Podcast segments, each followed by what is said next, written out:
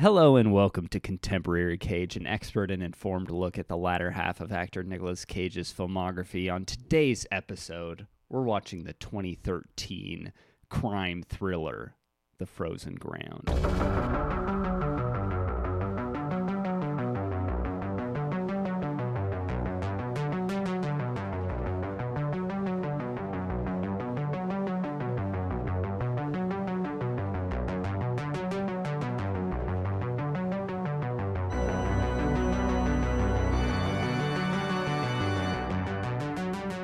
Frozen Ground, Dave. It's Frozen Ground.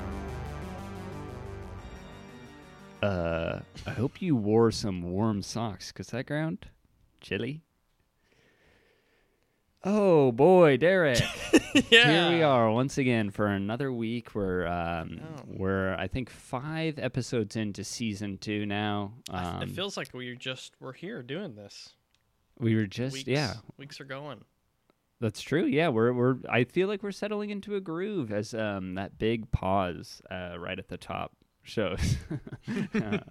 I'll edit around that so that people don't know what we're talking about. But I'm getting into the groove. I'm being reintroduced to the Cage Man. I feel like he's grown in ways. We're catching up to that growth where, you know, it's like we've sent our son away to a boarding school and he's come back for the summer and our boy, has turned into a man. Yeah, he's got pubes, man. I love it. Big bush of pubes. Well, here's the thing. Couldn't be prouder. I feel like even though there was a big pause between us recording the seasons... It's like there was winds of change with Cage, and there's evolution, and there's new insights and new projects. And as this all bubbles up, we happen to be in a point in our lives to be able to come rip-roaring back into your eardrums again. And True. It's all meant to be the way it is. Yeah, absolutely. You know, it's kind of an interesting thing. This is going to be probably nothing, but I'll talk about it a little bit because, you know, we got to talk a little bit before getting to the segments. We're contractually obligated to chit-chat. Yeah, it's part of our contract. But one of the, probably the majority, I would say, or at least a good portion of the people that listened to the show started because they were aware of me on Vine. I think that's probably where we first I was promoting to people there, and then on Twitter and stuff. But yeah, not a lot of people know, but that baby covered in peanut butter who goes, that was actually a home video of you. That was me. I am Peanut Butter Baby. I've gone on to great things, such as Nicolas Cage. I'm really trying to milk it for all it's worth. Which is such a fun thing. You know that, what's the guy, Brian? Don't be like Brian. He's got, the school photo. Bad Luck Brian or something? Bad Luck Brian. And he's still, I saw, a documentary about him. And it's, 9 years after that photo went viral. And he's like, yeah, we got the Bad Luck Brian store. That's going pretty well. It's, his full-time job is just that he took, a bad photo once. That's what I'm trying to do with Peanut Butter Baby. Life hand you lemons. So Vine, of course, died shortly after. I think in 2017 it died. Right. But Vine 2, or otherwise known as Byte, just came out this past week. Is it actually? You heard anything about this? Is it the Vine guys? It's the Vine devs, yeah. And I got on there, and it's interesting because, of course, you know, it's very similar to Vine. The tool set is very similar, although a little worse, if I may say so myself. Ooh. After sort of futzing around with the video editing tools, there's some stuff that was with Vine or was in Vine that is not in Byte, which is a weird thing that something comes out 4 years later and is limited. Would you say that it kind of bites? I would say, yeah, right now it is bad. It isn't great. And then also, I was talking to a friend about this, but there's this weird mentality because you know, the internet is like a place of rapid innovation. So, you know, Vine died, TikTok emerged kind of in the space of Vine. And like TikTok is just a Goliath now. It's like massive. And it's like a very, very different video sharing platform. There's like way, way more options. And there's this like funny cultural thing on Byte now of all of these like weird gatekeepery people being like, we don't want your TikToks on here. Like, and it's like so incredibly lame because it's like all of these people, it's like the people that like the popular kids aren't aware of at all are like talking shit on the popular kids. That's what it feels like. Well, you know, it's like everybody hates the popular thing. Nobody wants to admit that they love Fortnite. Yeah, that's true. But yeah, it's incredibly lame. I wish that they could just be like, oh, we'll try to like do cool stuff on here without like referencing the more popular thing. You know what I'm just realizing? What's that? Are we following any sort of Nicolas Cage feed on social media? I haven't even really thought about that. I follow I have like RSS like Google alerts for news stories set up. Does he have that, like I'm wondering basically I'm just wondering like if Nicolas Cage does he have a social media presence? If he's on TikTok, what kind of, you know, content is he spitting out? That's really funny that you asked that. I was thinking today like he isn't. He doesn't have anything that I'm aware of at least. I'm pretty sure that I would have come across it at this point.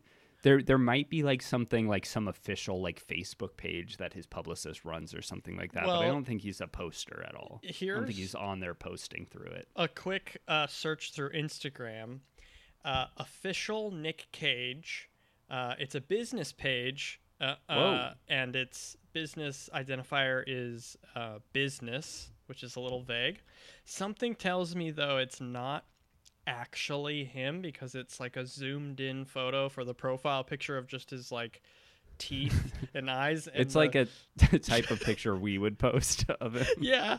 And it just says Nick Cage's official fan page and then about 12 eggplant emojis and then Nick Cage is daddy and then link to pornhub.com/Nick Cage. The crazy thing is, and I would have assumed that this is true, but if you just look at Nicolas Cage on, if you search Nicolas Cage on Instagram and just scroll, the amount of people, this is like what we're fighting against. I feel like I know, like every single like meme combination page of the letters Nick Cage with any amount of dashes or underscores or emojis. It's all taken real estate. Okay, can I tell you something? I don't think there is an official Nicolas Cage account, but what I will say is I have so much trust in how sincere Brazil is. They love celebrities without irony. You know, like Brazilians love celebrities without irony. One of the first accounts about Brazilians. Yeah, whenever you see any celeb posting anything, it's very, very common that you'll see 100 comments saying, come to Brazil, we love you, Brazil loves you, come to Brazil. And there's a very sincere like love and admiration, and it's very much like not the ironic attachment. So that is also true. Nicolas Cage Brazil is an Instagram account that I'm looking at right now. Oh, and they're actually just fans. And yeah, they have 54 followers, and it's just very sincere posts. The most recent one was from 3 days ago, and it's it's you know, one of his movie posters, a throwback to him in Gone in 60 Seconds, a picture of him with a fan that like snapped a picture with him, lots of fan pictures with the Cage man, but very, very sincere, just like incredibly sincere. None of these like, you know, photoshopped images of Nicolas Cage like coming out of a banana or like his head's on a llama with a scarf, which I'm also looking at right now. I mean, I'm looking at a guy whose name is Nick Cage. Okay. But it has nothing to do with our guy. Yeah. But go ahead and follow the Brazil guys. Go ahead and give that Cage Pod bump. Yeah, to the Brazil. That's Cage. The official Cage Pod Instagram account, as far as we're concerned. Let them know that we sent you. Yeah. We're here from Contemporary Cage. See if any of them have any leads on the agency that is now representing our Cage Man. Oh, yeah, that's true. Well, that was great. You know what? I think that's enough of a first section. Yeah, we wasted a lot of time there, but... That's good. It's important. That was some real-time research. I think that's good to do every so often. That was, the Nicolas Cage social media minute. A new segment that we just thought of right now. That is not a bad segment. We just sort of see what's popping off in the different corners of the internet, what people are saying about the Cage Man. But now let's get into our movie this week, our review of The Frozen Ground, a 2013 film directed by Scott Walker that is about an Alaskan state trooper who partners with a young woman who escaped the clutches of a serial killer to help bring the murderer to justice. This is a movie that's based on actual events. It's about a serial killer, Robert Hansen, who was active from the early 70s until the early 80s, I believe. I think he abducted and raped and murdered at least 17 women around Anchorage, Alaska.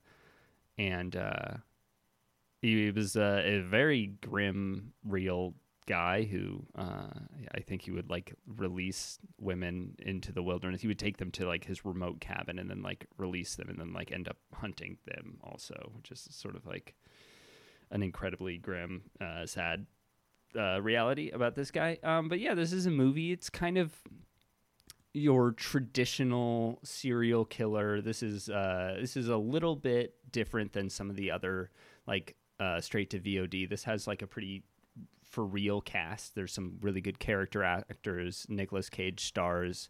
John Cusack plays the serial killer Robert Hansen. We have Curtis 50 Cent Jackson in the movie with a sick wig. With a sick wig, just silky straight hair. And then Kevin Dunn and Dean Norris. Dean Norris, of course, from Breaking Bad's in it. Yeah, so we got into it. We watched The Frozen Ground. Derek. Yeah, so this is a tough one because It I'm sure it pulls a lot of real information based off of a real tragic set of events. And so I kind of almost when I first started it, sometimes you see based on real events and you just kind of forget about it. Because you figure it's going to be super fictionalized anyway, which I'm sure parts of it are, but it's hard to kind of separate a fictional movie from a movie based on real things in terms of that you would hope to have seen, that kind of starts getting into weird, murky territory, especially when it comes to Nicolas Cage and his brand of off the wall. For sure. So it's something that's definitely worth considering in all of this. Definitely. And I feel we get a more grounded, more subtle performance from Cage. He's committed to the realism that this movie is striving for. I think he is good in it. I think that the performances throughout the movie are pretty good. There's a good high level of production to the movie. It's definitely consistent. The performances are good. It's really consistent. I will say it would be a disservice to our listeners that we can't necessarily walk on eggshells because it's a sensitive subject because it's not a perfect movie. For sure. I say this in light of the fact that this genre isn't necessarily one that I'm is one of my favorites. So the pieces of fiction that I really get into in this genre are the best of the genre in order to hold my attention. So it's really hard in terms of how this movie is set up with the like To Catch a Killer thing to not compare it to work like stuff that I've watched recently that I think do a lot of things better, like Mind Hunter or True Detective. Yeah. And like if you compare those things, like if you compare any one of these like Nick Cage movies on our list to like True Detective at the best of that show, it's going to fall really flat. But like this is a little bit easier to compare because it is such a like it is that genre, the detective killer genre. For sure. And I think Mindhunter is a great one. I thought a lot about like Zodiac, which is another David Fincher movie, a movie that I really, really like. And that's a movie that was like also committed to real events and was like incredibly committed to the realism. Whereas this one, I'm not sure that this one did have moments where the way that events unfolded felt very filmic, and like to the point where I was like, oh, I'm not sure like how far they're bending this, which is like not a thing you want to be thinking about necessarily. You kind of want to be wrapped up in the movie and just like believing it. But yeah, Zodiac, I really like detective fiction. That's maybe like my favorite genre, and this is a pretty like by the numbers. There's some stuff that really does not. I don't know. There's nothing that's like horribly offensive. This is like a watchable movie. But yeah, I totally agree. The stuff that like there are things in this genre that just like tower over this. You know, you have your Silence of the Lambs, you have your Zodiacs, you have Mindhunter, which is like a little more contemporary. And this movie, I feel like the area where it most suffers, and I think that this can kind of happen when movies are based on real events sometimes, is they can be a little unwilling to like perform like more idiosyncratic like characterizations or something like that. Everyone is kind of like, especially the characters that are the movie recognizes as the heroes of the narrative. They're kind of like feel almost like dehumanized to some degree because it's like it's almost like a tribute to them. So Nicolas Cage's character, there, you know, his flaw in the movie is essentially that he's too committed to this case, and he's got a little bit of friction with his wife, and he and his wife were going to move away, but then he ends up taking this case, and it becomes this kind of drawn out thing that he requires him to remain in Alaska. But it very much feels like they're not willing to like characterize him, and like maybe he is a good character or something, but I think that it lacks like a depth. It lacks like a fully realized version of this character because you don't want to take liberties with real people, and that can kind of hold a filmmaker back or a writer back when they are like writing a character based on a real person. You might end up with a less interesting character because you're being a little precious with how you characterize this person who you're trying to depict as a hero. I think you can do it well. It is a lot harder when you don't have the luxury of fiction, of like that filter, so that you can't just like essentially create like a baby and fictionalize his whole life to lead him up to a point to motivate anything he does for any reason because it's interesting, but like you're saying about the friction with his wife, like there's a reason why it feels so flat, and it's because like he is essentially like dragging his feet on, you know, like what a lot of couples I presume probably have the issue of someone like completely reprioritizing their life when they've been working for so long to like retire and just be more present in their family life, and he's kind of dragging his feet on selling the house, and then this case comes, and he really is motivated by like protective and reasons, and he wants to do the right thing, but it's not good timing for him. And it's an interesting conflict with his wife because she essentially becomes an antagonist to wrapping up the case.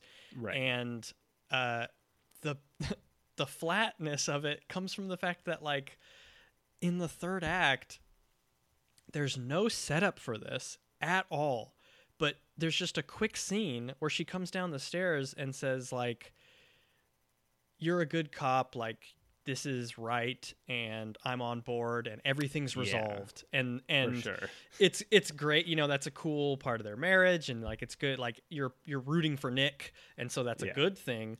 But there is no development of that change. She is not a character. She is just, like, a tool used to create this, like, relief at near the end to help button end everything. And, like, maybe in the non-fictional story that's how it happened, but that's not how you tell a compelling story in film. Like, so that, like, totally, I completely agree. That's maybe the best example of the phenomena that I'm trying to talk about in this movie, though, because it ends up being this thing where you're watching a movie and you can tell that they're like, okay, well, because she was an antagonist earlier in these scenes, we have to resolve it because we want people to come out of this movie liking this character.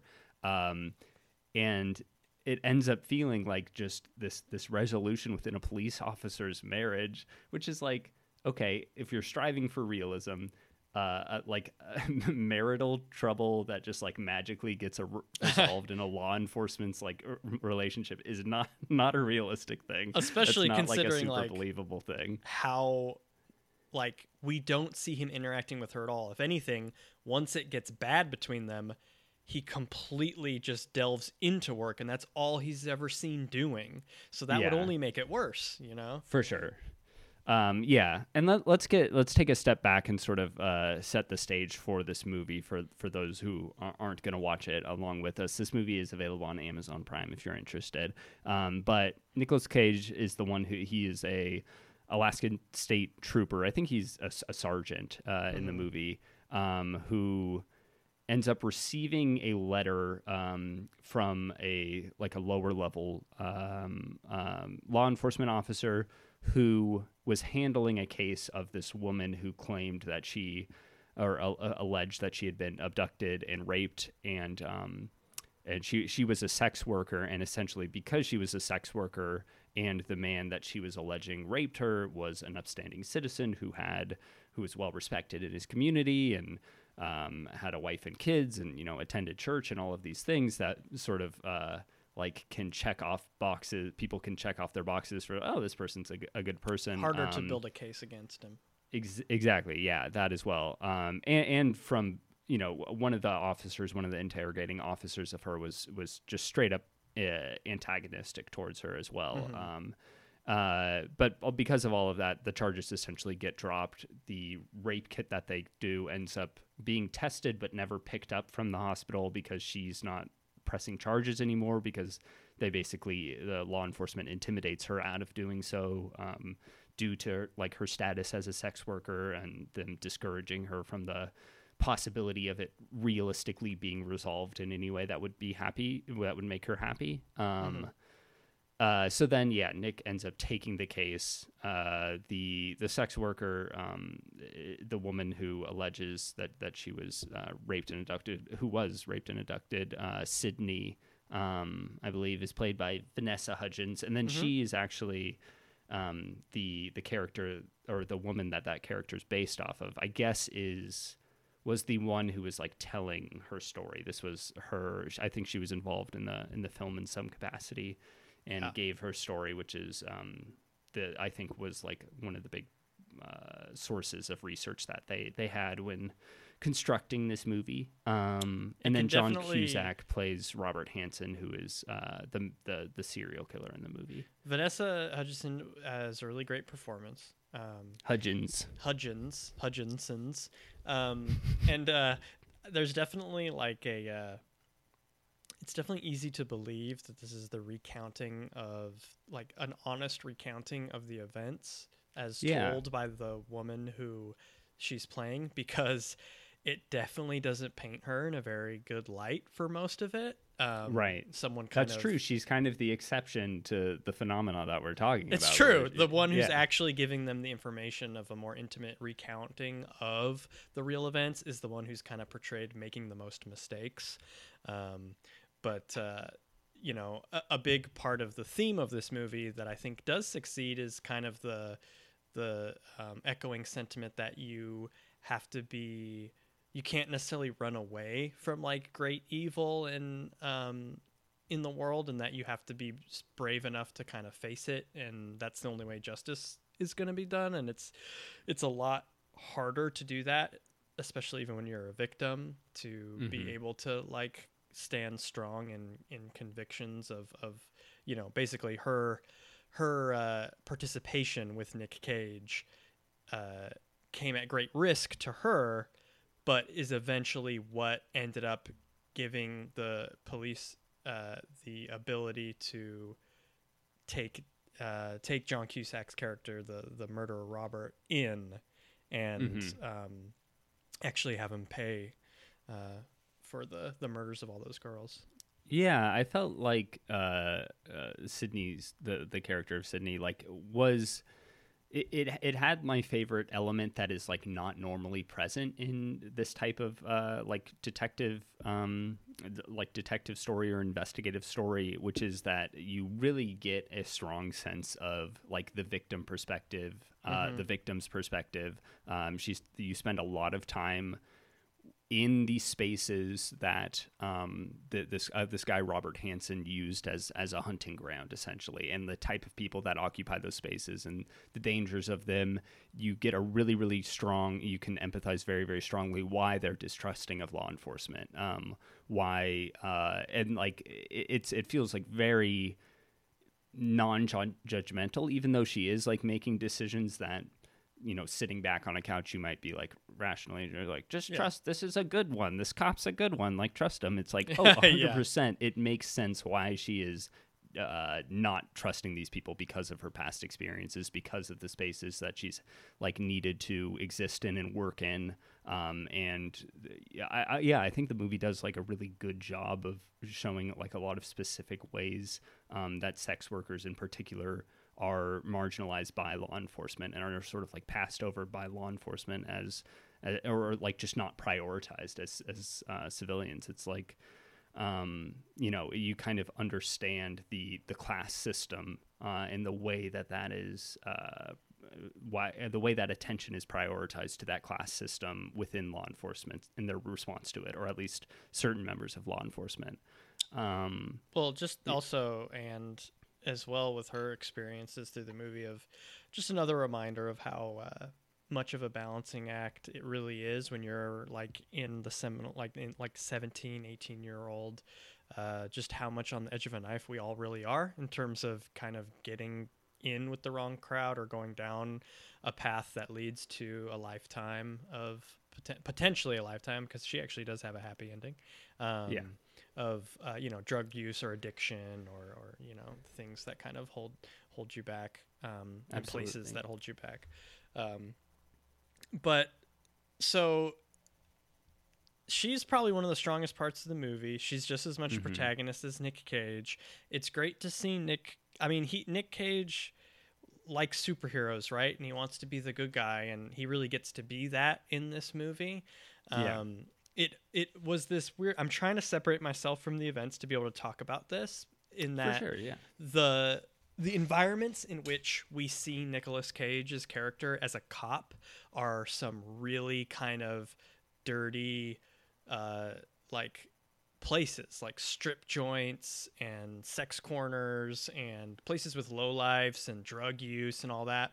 And so seeing Nick as a member of like law enforcement in these really seedy locations, it's hard not to like have the like past experiences of watching Nick in a similar role in a similar place kind of go a little bit over the edge as a character to fulfill. So it was like, I was almost this is not conditioned. Bad Lieutenant. No, not at all. And it honestly, once in a while, is so tucked in that it almost falls like it's to its detriment. Like there's a one little moment in particular where Nick's at the strip club where Cindy usually has been seen and has been dancing at, and he's like up in the face of the woman who kind of runs the club, and she has two giant bouncers, and Nick is there with like a partner who's kind of a like a rough and tumble kind of guy,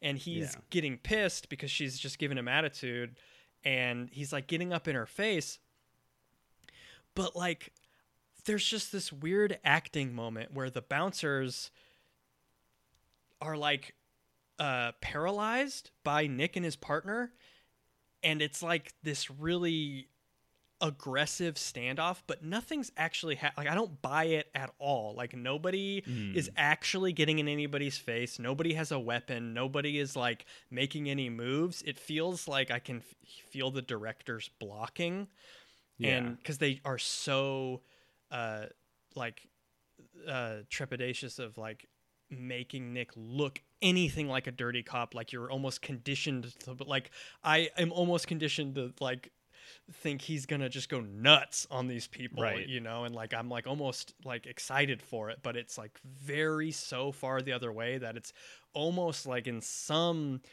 environments they don't even feel believable. I totally know that moment. It's like there was threat assumed on the part of the writer, like in the script, and then it's just like not conveyed in the actual scene. And it's really interesting. Like I watched Uncut Gems like last month, and it's so good at like convincing you of like legitimate danger. You're so on edge the entire time. And I was listening to the Safdie brothers talking about how they like created energy on sets, and they would just like they would fill their sets with like all of these non-traditional actors, and like just be like, okay, just like go, like you're, and just like improvise, get the energy to where they would want. It was like very, very minimal blocking, and it all feels just electric and like explosive. So when you have like some of these characters that are like supposed to be like tough street toughs and like goons in the movie, they feel like so unpredictable on screen, and like there feels like a real threat of danger from them. And it's funny to see these two characters that are very much there. Their function in the movie is to convey like a power dynamic between these two police officers and then this the muscle of the strip club. And it's just like, oh, there's no dynamic here whatsoever. And there's definitely some moments like that where you're just like very aware of like there's this like made quality to the movie where you're kind of just aware of like, oh, this is something that was crafted or constructed. And I think like its unwillingness to go deep on some of its characters, that like moments like that just don't have the proper energy, it ends up being like this is like a solid investigative like thriller, but it doesn't have, it feels very forgettable, very like ephemeral. The things like I have against it are nitpicky in the grand scheme of things, but it still like makes a big difference. Like for instance, the police station and the police officers that aren't big talent don't really feel believable to me. Like it just doesn't feel real. Like there's just a few moments and things that cops say where I'm like, I don't feel like I'm a fly on the wall in a police station. Like this feels a little bit like a set. But I mean, like it doesn't completely detract from the movie. It's just little things like that add up. Like I feel like they clearly establish who the killer is right away, like within the first act, and it doesn't completely ruin the movie, but I think it would be like a little better for them to withhold something like about who the killer is. And like he also, I know he's based on a real guy, but he just looks like the most generic serial killer guy. Like his wardrobe and his mannerisms, it's just like it's the cookie cutter 1980s serial killer. I will say, I'm looking at a picture of Robert Hansen right now, and he is that. He did guy. It well, yeah. I guess it does look exactly like Cusack. Then this movie does not have the luxury of a fictional world to like be able to tell it like So that was an interesting thing. Yeah, I had some thoughts about like Cusack's performance, because it definitely doesn't do any of the sort of like, I don't know how to say it, like the exotification that like, you know, after watching Silence of the Lambs, you're like, oh my God, these geniuses, these people are so meticulous.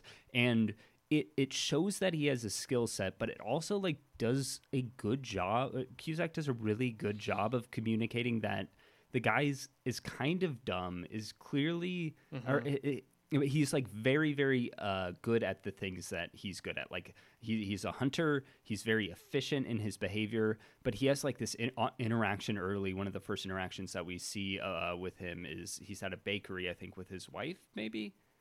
Is that his wife? She's only I'm a few sure. scenes, yeah.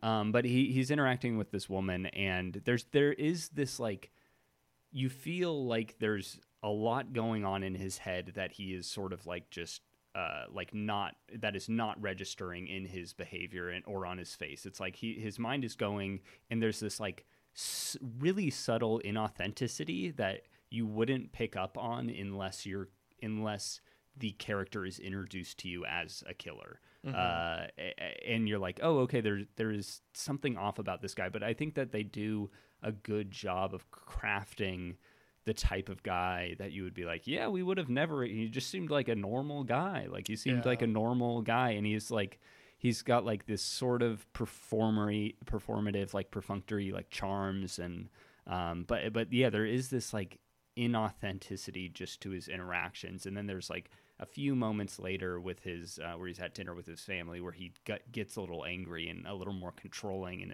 lets his mask slip a little bit. And then the way that he is with his victims as well is more like he's brisk. He's really, really direct.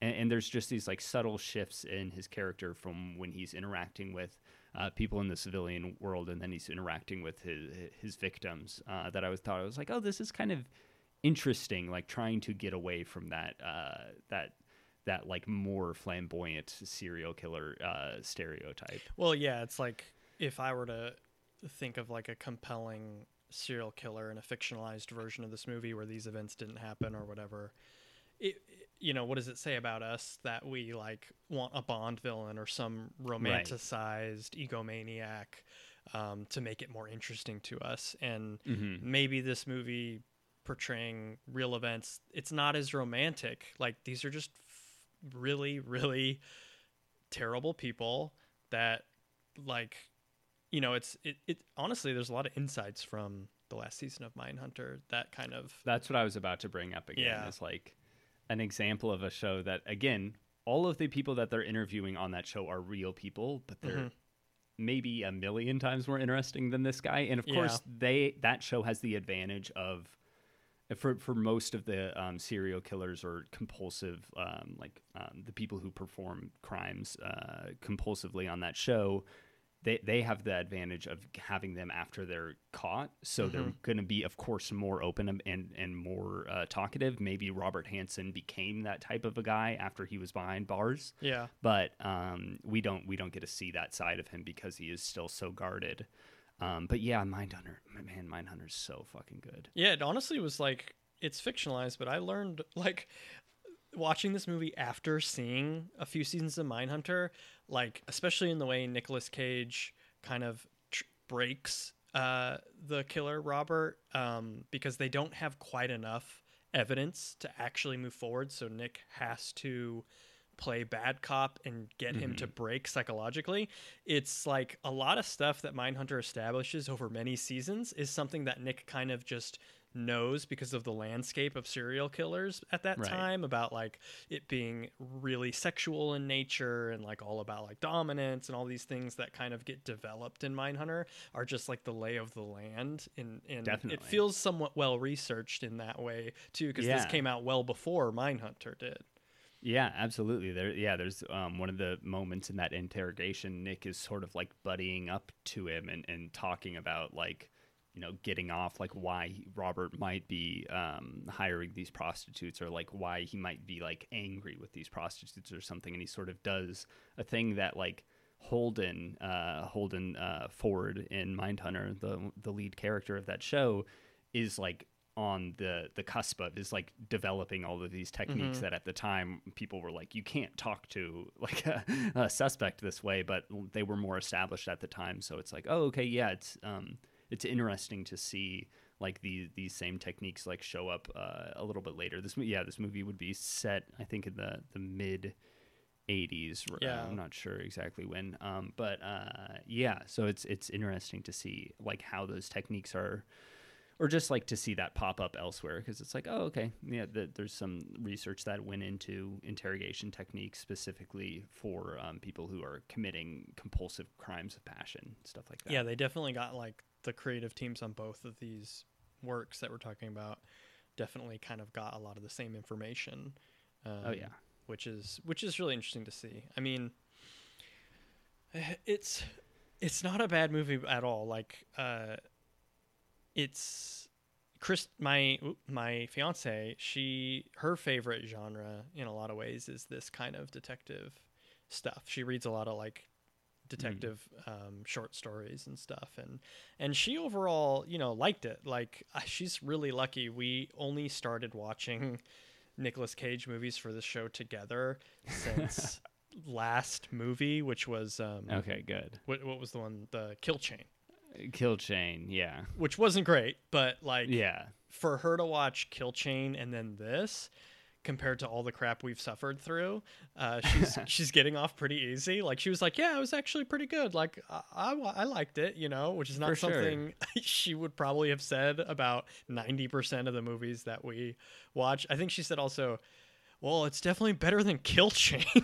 Yeah, we've definitely talked about this phenomena before, where we are getting like a form of Stockholm syndrome. We're like, oh, you know, like Ghost Rider was okay because we like watched something just like insane trash the previous week, which I think that was a thing I sort of had to be like, okay, I'm thinking about this movie within the context of the movies that we've reviewed, but then think about it in the context of things like Zodiac or Mind Hunter or do you ever see Christopher Nolan's Insomnia? It has Al Pacino. It's a movie about Al Pacino plays a detective who goes to Alaska to hunt a serial killer, and it's during like the peak of I forget what the season is called, but it's like it's summer in Alaska, where there's like just incredibly short nights, like only a few hours of darkness or something.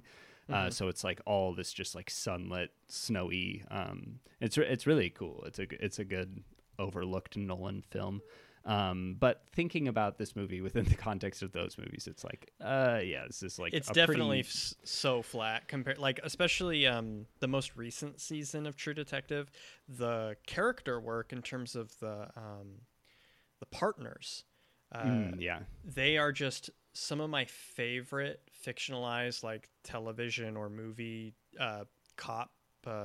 Steven Dorff is so good. Such interesting, well-written, super fun to listen to characters, and that's like one of the worst parts about this movie is like Nick's character has like no real chemistry with any relationship with any of the partners. There's just they're so like, boring. I couldn't tell you a single thing about any of their dynamics or relationships.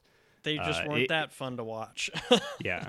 Every interaction that he has with, outside of the guy that kind of introduces him to this like hub in Anchorage where that is like full of strip clubs and sex workers. Right. Outside of that guy, he has like a little bit of a character, but also his character doesn't intersect with Nick's character in any interesting way. There's not like a back and forth ever between anyone who works in law enforcement outside of him maybe talking to like DAs or higher ups at his office and like trying to get things done. Yeah, the power struggle between him and the district attorney was actually probably the most interesting relationship that he has. But like in terms of field agents and people that he works with, and Dean Norris's character, the sergeant and stuff, like they're just vehicles for Nick to like get the plot going. Like I don't. Right. It's not that they're bad acting. It's just not done well. Yeah. Dean Norris and Kevin Dunn as well is, you know, they're like two really, really talented character actors. Because you can do it without it being fictionalized too. Like Mind Hunter, obviously being a great example of their combination being such an interesting chemistry. God. Yeah. The second season was Bill Trench. His story arc in the second season is so fucking good. Cool stuff. I love that. Can't recommend it enough, guys. The scene. Okay, I'm gonna gush over one scene. The scene where he's talking to his kid at the ice cream shop, and he starts to like use techniques that he and Holden have. It's so fucking good. I can't believe it. And it's like shot in the same way, like he's looking at him over the interview table, the same way that he's like interacting with serial killers. Oof. Yeah. So you compare. So good. You compare what's going on here with what's going on there, and it's like, you know, it doesn't hold a candle. But that doesn't mean it's a bad movie. Nick Cage's performance is good. It's not like, I don't think you necessarily had to cast Nick Cage for this. I think he fits well, but I don't think you necessarily need his flavor to turn this character into what you need it to be. Even though he does a great job. And can I give a quick little... I read a couple reviews of this movie because I was like, I wanted to see like how it was reviewed. It has like a pretty low Metacritic. I think like 36 or something. But like... Yikes. Yeah, but it kind of... At the upper level, it had most of its reviews in the 60s. Then there's like a couple that kind of bottomed it out. But... the people that had like reviewed it well, there was like a trend of all of these people being like, you know, finally, like we get to see like Nicolas Cage with some like subtlety again. And I'm like, this is what you, like I like Nick in this movie, but this isn't what we want out of Nicky. You know, this isn't playing to his strengths in a lot of ways. Yeah, I mean, like if we want Nick playing a detective, we want Bad Lieutenant. Hell yeah, dude. That movie's awesome. So good. I mean, he whips ass, dude. He gets to be a hero, and he does get a little aggressive and assertive and a little, you know, uncaged, as you will. Yeah. But like, I don't know. I don't think like celebrating the fact that his character is a little more generic and not as well-rounded and he doesn't get to be taken off the leash should be something that like makes it a good Nick Cage performance. Totally agree. That pretty much the one thing I wanted to talk about, and we can, if there's other stuff you want to cover, we can totally jump back into it, but the movie ends with sort of as some based on true events movies will with sort of like a breakdown of, you know, the charges that the killer was brought up to, you know, with the movie ends with the case essentially being made, like it's like locked in. He ends up sort of admitting to some stuff in the interrogation room after seeing Sydney in person, and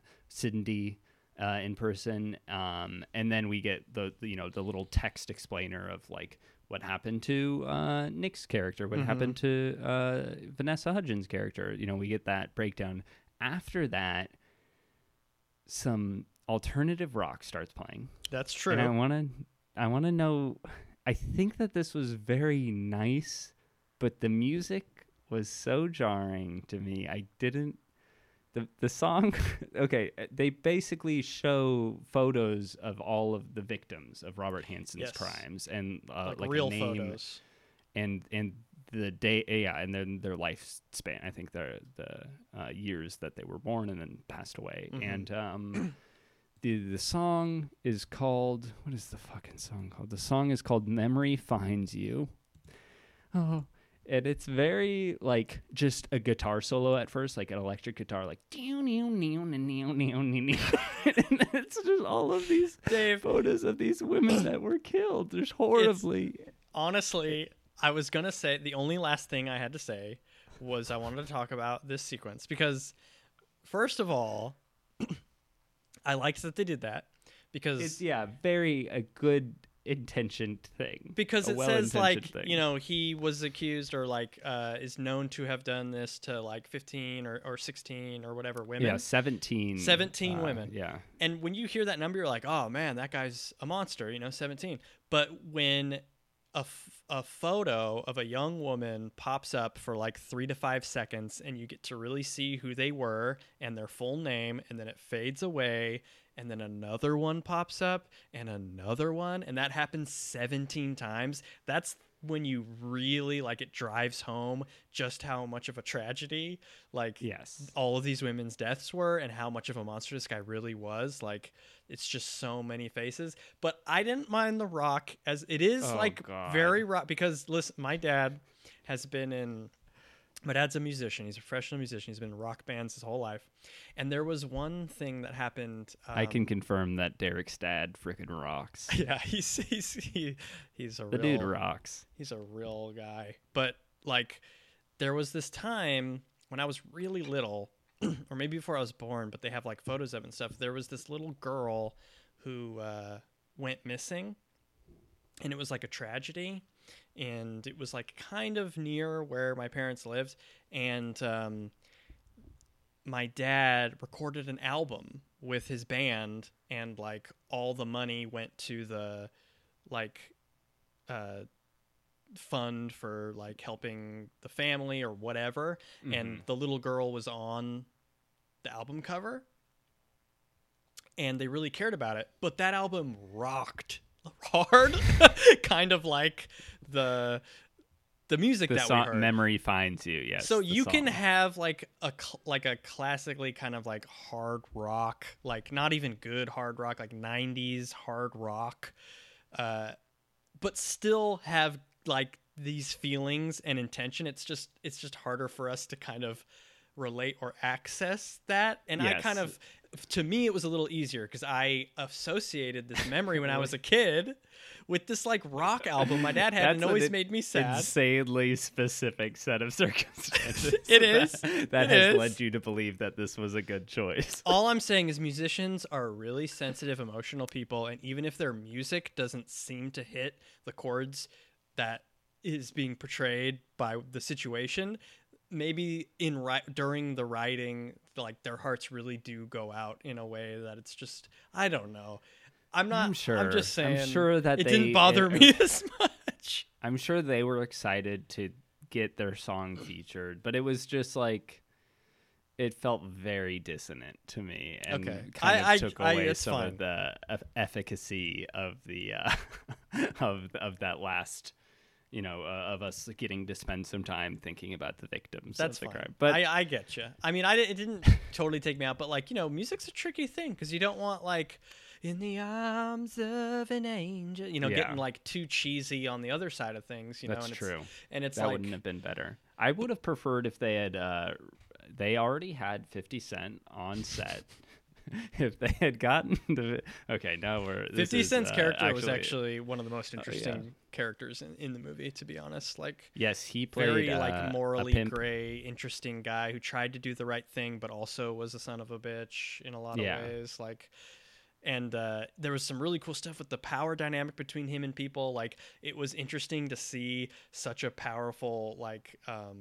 icon in music play this like pimp who's getting like knocked around by a strong arm dude, and him looking really scared and running off. Like that was kind of like a, you know, when I think 50 Cent's going to be in a movie, I assume he's going to be the guy who's kind of in charge, for sure, just because of his persona, you know, and that's it was who interesting he is in real life. Yeah. Oh yeah. So it was interesting to see that. No, I totally agree. When you picture 50 Cent, you picture him like in a bulletproof vest. You picture him like incredibly jacked. Like that's the image that he curated. He does a good job in this movie. Not like super heavily featured. He has a pretty small role, but he's good, and his hair is killer. Oh man, hair. Yeah, it's very much like. I was like, oh yeah, this is like a movie set in the 80s, but even for that, it feels like a bit of a throwback. But I think we can move into our final words for The Frozen Ground. Yeah, Derek, you want to start off? Yeah, so I just like this movie should be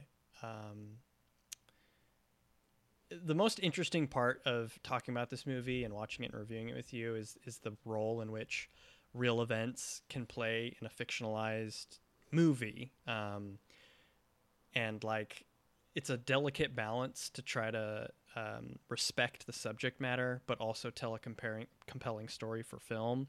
And it's like all about the intention of like, is this purely entertainment or is it much more important or bigger than that? And, you know, it's an interesting pain point and challenge to do a movie. And overall, it was definitely a movie that wasn't painful to watch at any point besides the terrible violence. But like in terms of it being something that I could actually enjoy without having to, you know, groan a bunch, it was a decent movie. It doesn't even necessarily feel like a real Nicolas Cage movie, though, unfortunately, is what I would say. But overall, it's a little fated to be somewhat forgettable, which is definitely not what they were going for, I would say.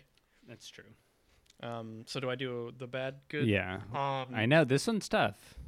This one is tough. I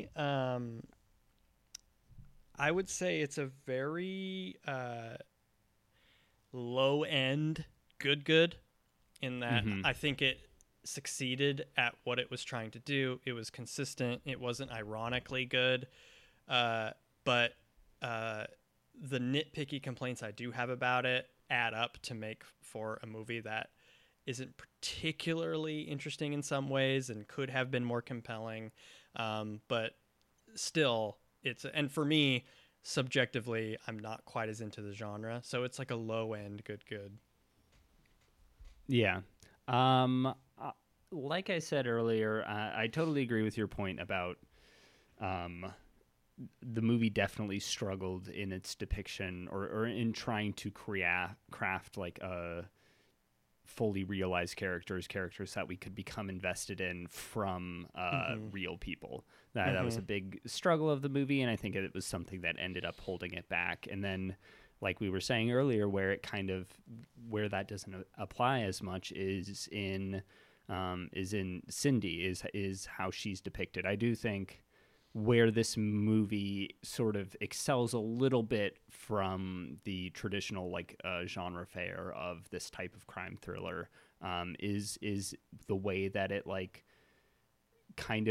gets you more. It allows you to spend time within the space that victims are usually occupied. It's not just we're showing the serial killer's perspective and we're showing the law enforcement's perspective.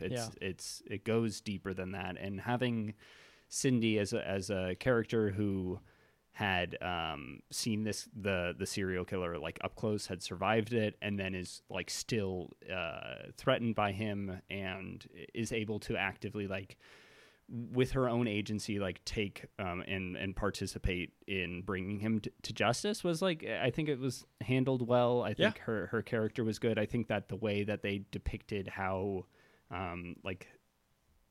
dangerous the spaces are that she was occupying, both from how dangerous interacting with law enforcement and then how dangerous and predatory strip clubs and sex work can be, in the way that the way that pimps can exploit you, the way that, you know, there's a scene where she gets this woman who seems like she's sort of taking her under her wing and is allowing her to dance at the strip club. It feeds her crystal meth, and it's okay, this is incredibly predatory. She's trying to get her addicted. And I think that all of that stuff is good. That's the high point of the movie. It's not the only thing that the movie's about, but that was sort of I think that stuff is a little interesting. It makes this stand out. Outside of that, it is a pretty forgettable, standard, crime thriller. If you're into this genre, it's definitely something that you can watch if you're looking for something outside of that. I wouldn't necessarily recommend it. But yeah, but I would give it a sort of a cautionary good. Oh, good light. a good light, a diet good, a diet good bar. Well, you know, it's like in some ways, this movie is about a little bit more than just entertainment, and that's, you know, that's something worth, you know, stating. And it's also like in terms of struggling with recreating characters, it's not that long ago. Like if you were to do a movie about like the Lincoln assassination or whatever, you can have insane liberties with the historical figures, and you could even craft them into very interesting fictional characters and follow their non-fictional events. But in this movie, like, those people are still alive, I assume. Like, yeah. So you can't necessarily take liberties like that. So it's cool that it even did get made. And like I said, I think the filmmaker would probably share the sentiment that while the movie set out to be a compelling crime thriller, it's more than that in a lot of ways. And it's like important to note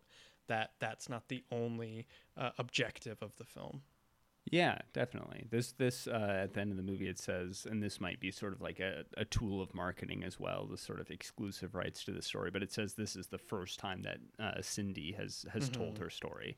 And I think it says like it's dedicated to all the victims. You know, this movie is like a testament to all the pain that was suffered. And I didn't know.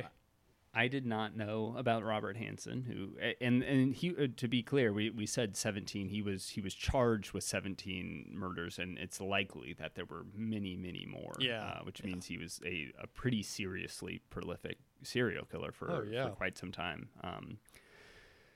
We two good goods. And that wraps up our review of The Frozen Ground. Now we've got to move into a segment. Derek, I hope your gloves are on because we're going to the cage match. Yeah. Ding, ding, ding. My favorite.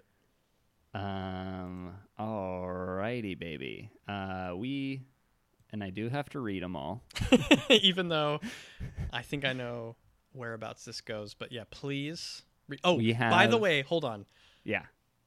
I was looking at Amazon Prime because we've been watching a few of them from there, and there are a good amount of Nick Cage movies. There's actually a few that look like potential contenders to watch too, but oh my God, Dave, the ratings, it says the star rating on an average based on how many people reviewed it, and Knowing not only has more people who watched and rated it than any other Nick Cage movie, it's also one of the highest rated on Prime.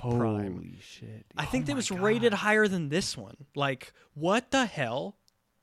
Oh my God, yeah. Wow. Who's what? No. Yeah, it has 4.5 stars from 954 ratings, it says here. Yeah, and then this movie had like 400 ratings, and it was less than that. Yeah. Wow. Even more now. Oh my God. Holy shit. Are we wrong, or is everybody crazy? You know what? I think, this is, of course, as you remember, this is a movie that's, it was made by Scientologists. Oh. So I'm going to get a little conspiracy theory. I think propaganda machine. It's very, very possible that, that the Scientologists have gotten here and sort of put their finger on the scale a little bit. Oh my God. No, I was so surprised. Where's Bezos? What's Bezos' involvement in this? Okay, read off the list, Dave. Okay, sorry. No, that's that is interesting. That's come on. Yeah, and I just wow. Okay, Mandy, Joe, Bad Lieutenant, Dog Eat Dog, National Treasure 2, Stolen, Kill Chain, Outcast, Ghost Rider, Primal, Pay the Ghost, Sorcerer's Apprentice, Knowing. Knowing at our Amazon would not agree with our ranking of Knowing. Oh, man. Primal was pretty bad. It's pretty low. Primal was, yeah. I think that I would probably put this, this is either above or below National Treasure. Yeah, so I was thinking like Dog Eat Dog-ish territory, which that's about right. Also, Derek, I know it's sometimes hard for you to, I'm going to text you the list right now. Oh, thanks. So you can take a look at that's helpful. Rank. So, here's the thing about trying to compare this directly on a rating scale with National Treasure Book of Secrets. there could not be a movie that is more about entertainment and less about like having something to say about justice and like terrible real life events than fucking Disneyland's Book of Secrets magical ride. Like it's almost like offensive to even it's like hard to like quantify. But that's the Cage's body of work for you, baby. I know, it's a Cage conundrum, my man. I mean, I am glad he does have the range to still tuck his shirt in and play a good boy actor in a movie like this. But yeah, I will say National Treasure, of course, was sort of a legacy for America. For America's history, and I will not have you deride. No, I'm joking. Well, that is sort of an interesting thing. Again, a movie where Nick is portrayed more as a father and a protector rather than a sex guy or love interest, guy. This is more sort of and I think that's an interesting point. I think this is my favorite of him, like him playing the more straight-laced detective, the more straight-laced professor. Mm-hmm. This is very much that type of Cage, that style of Cage. Yeah, the father, husband, protector. Yeah, exactly. So we're putting this off. So you feel pretty confident that it's under Dog Eat Dog? I don't know. Because Dog Eat Dog's not that good. Dog Eat Dog isn't that good, but I feel like out of all of these on a rewatch, I might continue to find things to like about Dog Eat Dog. Yeah. I would be, and I don't know if that's like a fair metric to put something below it necessarily, but because I don't know if it's better. This movie is, like you said, like I'll never watch this movie again. Like that's there's no way. Like I got everything I needed from it. But that's not necessarily. It's a hard. This is getting hard because these are just apples and oranges in a big way. Like this movie compared to what we're looking at here. Dog Eat Dog, yeah. Both I would watch Dog Eat Dog again at some point, and also there's imagery. Despite that being the first movie that we ever did, a lot of these movies I remember nothing from. There's stuff that I'm never going to forget from Dog Eat Dog. And you know what? In terms of this being a Nicolas Cage podcast and a delve into Nicolas Cage, Dog Eat Dog has a lot more Nicolas Cage on display. A lot more Nicolas Cage. A lot more interesting like characters going on. Willem Dafoe in that movie. Forget about it. Just him in those underwear having that condiment fight, spraying ketchup and mustard everywhere. Whenever we end up trying to compare anything to Dog Eat Dog, we just go, whoa, when all those dudes were in their underwear squirting ketchup on each other, like, you can't beat it, dude. Oh, my God. I think with, like, the Nicolas Cage-ness of the movie being, like a kind of a wild card or like kind of a tiebreaker metric. Yeah. I really don't necessarily think the strength of this movie comes from Nicolas Cage. So I would say it's under Dog Eat Dog. The question would be, I think it's above Stolen as a movie. I can confidently say it's above that. Stolen. But it's the National Treasure here is kind of a tough. It's such a different movie, a big set piece, really different fantasy Disney adventure versus like a recounting of nonfiction murders. Like, yeesh. Yeah, it's both don't handle the female characters very well. That's true. Although I would say that this one is better. Well, almost anything's better. But I mean, just like that was one of our biggest complaints about this movie was the sudden turn and lack of like setup or development of his wife. Right, that's true. Yeah, the main protagonist of Vanessa Hudgens' character is great. But I definitely agree. Outside of her though, there's not a lot. I think I would put it a bit below National Treasure. I think. Really? I think I it's would. Tough. I think it's a more competent movie, maybe, but it's also just it is 100% a more competent movie. Like if you think about the parts of National Treasure that are really bad, like the twiggy little sidekick guy and the like weird like chauvinist attitude he has, and like that's true. And how convoluted the National Treasure story is with like the intro and call to action. That was so like messy and weird, and like the datedness. Like this movie's not going to get dated as much. It's a little more evergreen. There's a lot more human elements in this movie. We didn't really talk about this much. This is a period piece, and it does like a very subtle job of being a period piece. There's none of like the Stranger Things like new Coke's out, like beating you over the head with the era of the show. And I will say, I think that when you think about The Frozen Ground is a much better film within its genre than National Treasure is. So National Treasure, I think, is very bad when you think about the Indiana Jones, when you think about like that style of adventure fiction and stuff. It's not good. It's like we're being really easy on National Treasure because of the tone of the movie itself. And honestly, I'm even feeling silly that we were wavering. I think it's confidently above. Confidently above National Treasure. So The Frozen Ground is going to sit between Dog Eat Dog and National Treasure. Perfect. You good with that? Yeah, okay. Honestly, I really love this list, Dave.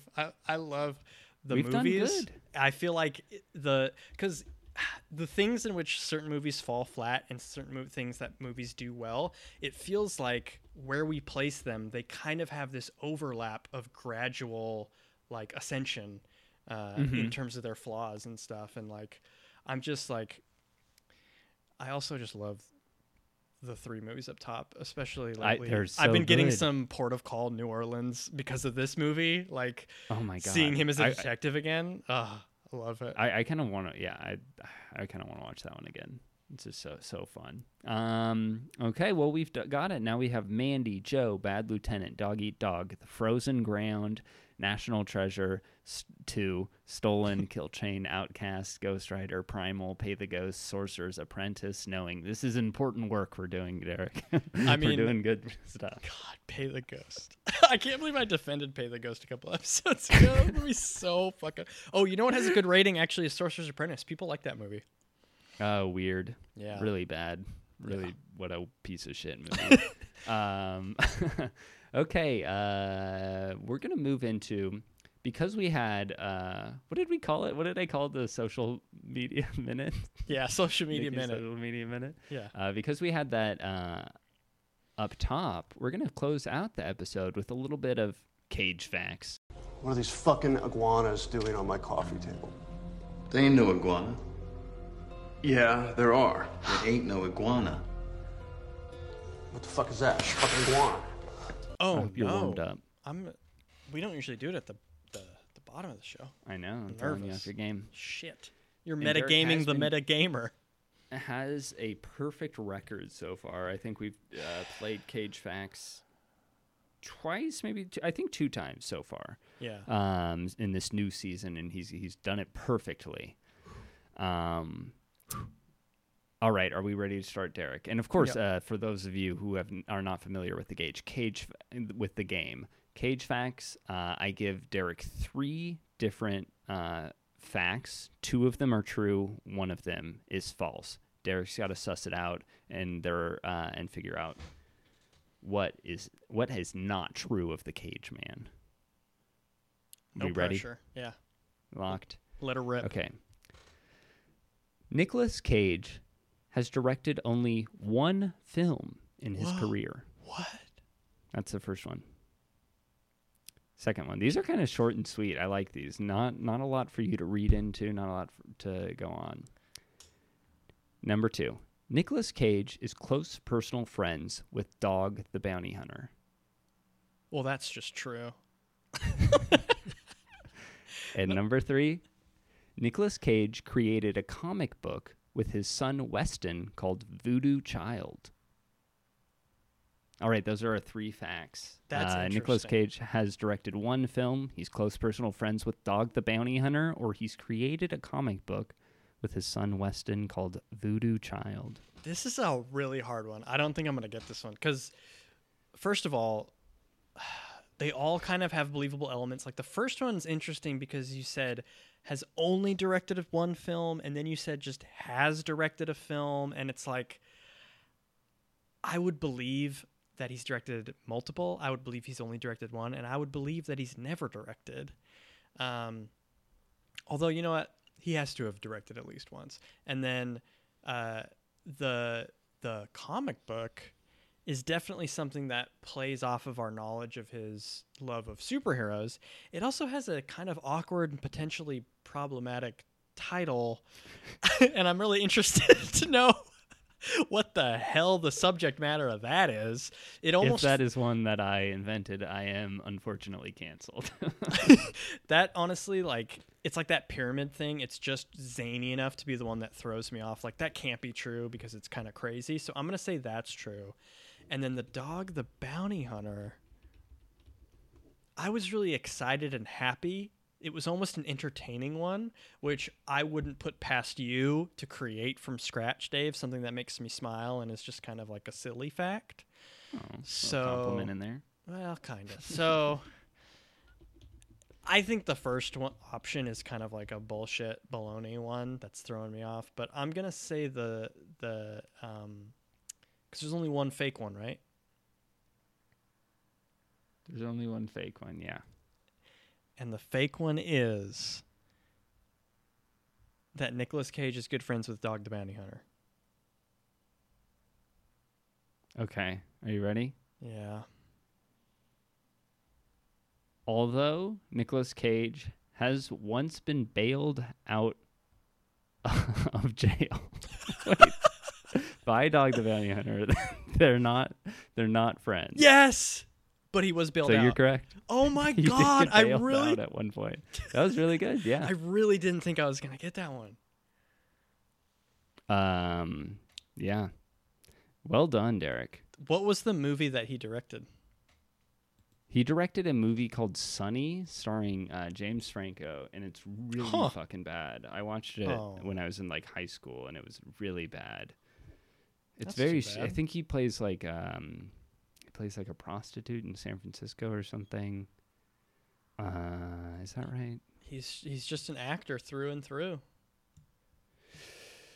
Yeah. Yeah, but well done, Derek. You won. Thank you. You won. I'm reading about the Nick getting bailed out by Dwayne. Wow. Dwayne, I almost the dog Chapman. I almost screwed myself by just saying immediately that was true.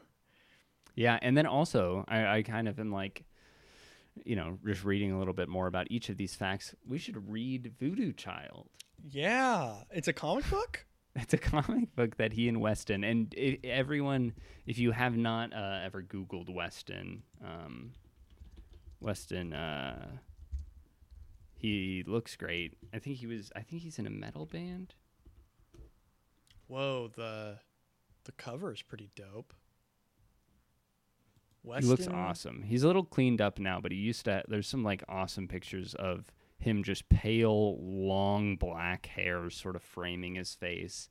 Wow, you can get it for like $2 an issue. Wow, we might have to do that. Yeah, and also yes, very kind of a. I'm interested to see how they're going to handle their depiction of voodoo. Well, that could be a good little like special reprise episode. Yeah, that'd little be book fun. Club breakdown of Voodoo Child, because I am interested in the art. It's kind of cool. Voodoo Child, yeah, and I think it's when did that come out? 2007, I think. I think that fits within our time. Contemporary. Oh my God. Yeah. Honestly, like, how fun would it be to develop a comic book with Nick Cage? Oh, man. So much fun. Yeah, Voodoo Child, it looks spooky. Yeah. Cool. All right, well, we did it, Derek. You won Cage Facts again. You still remain undefeated in the new season. Yes. Thank you guys all so much for listening. Next week, we have sort of an unusual possibility this next week. As of right now, what's the movie called again? Color of Love? Color Out of Space. Why do you always want to say love? I don't know. Color Out of Space, Nicolas's newest movie, has just received a limited release. It's on screens. Derek is up in the Bay Area. I'm down in Southern California. We should be able, possibly, to go out and see this movie.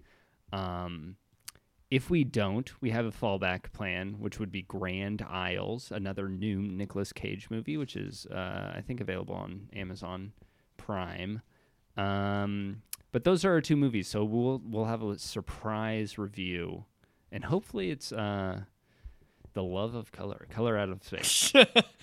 Yeah, it looks like it's sitting at a 6.2 IMDb, but 84 Rotten Tomato. Yeah, it's reviewed decently. It got reviewed pretty well. People are kind of surprised. I think that people are still coming around to the fact that we're in the renaissance of Cage right now. Yeah, they forget. They see the memes, and then they're like, oh, this is going to be an ironic movie. And it's like, no, this man is an actor. This man is a world-class actor.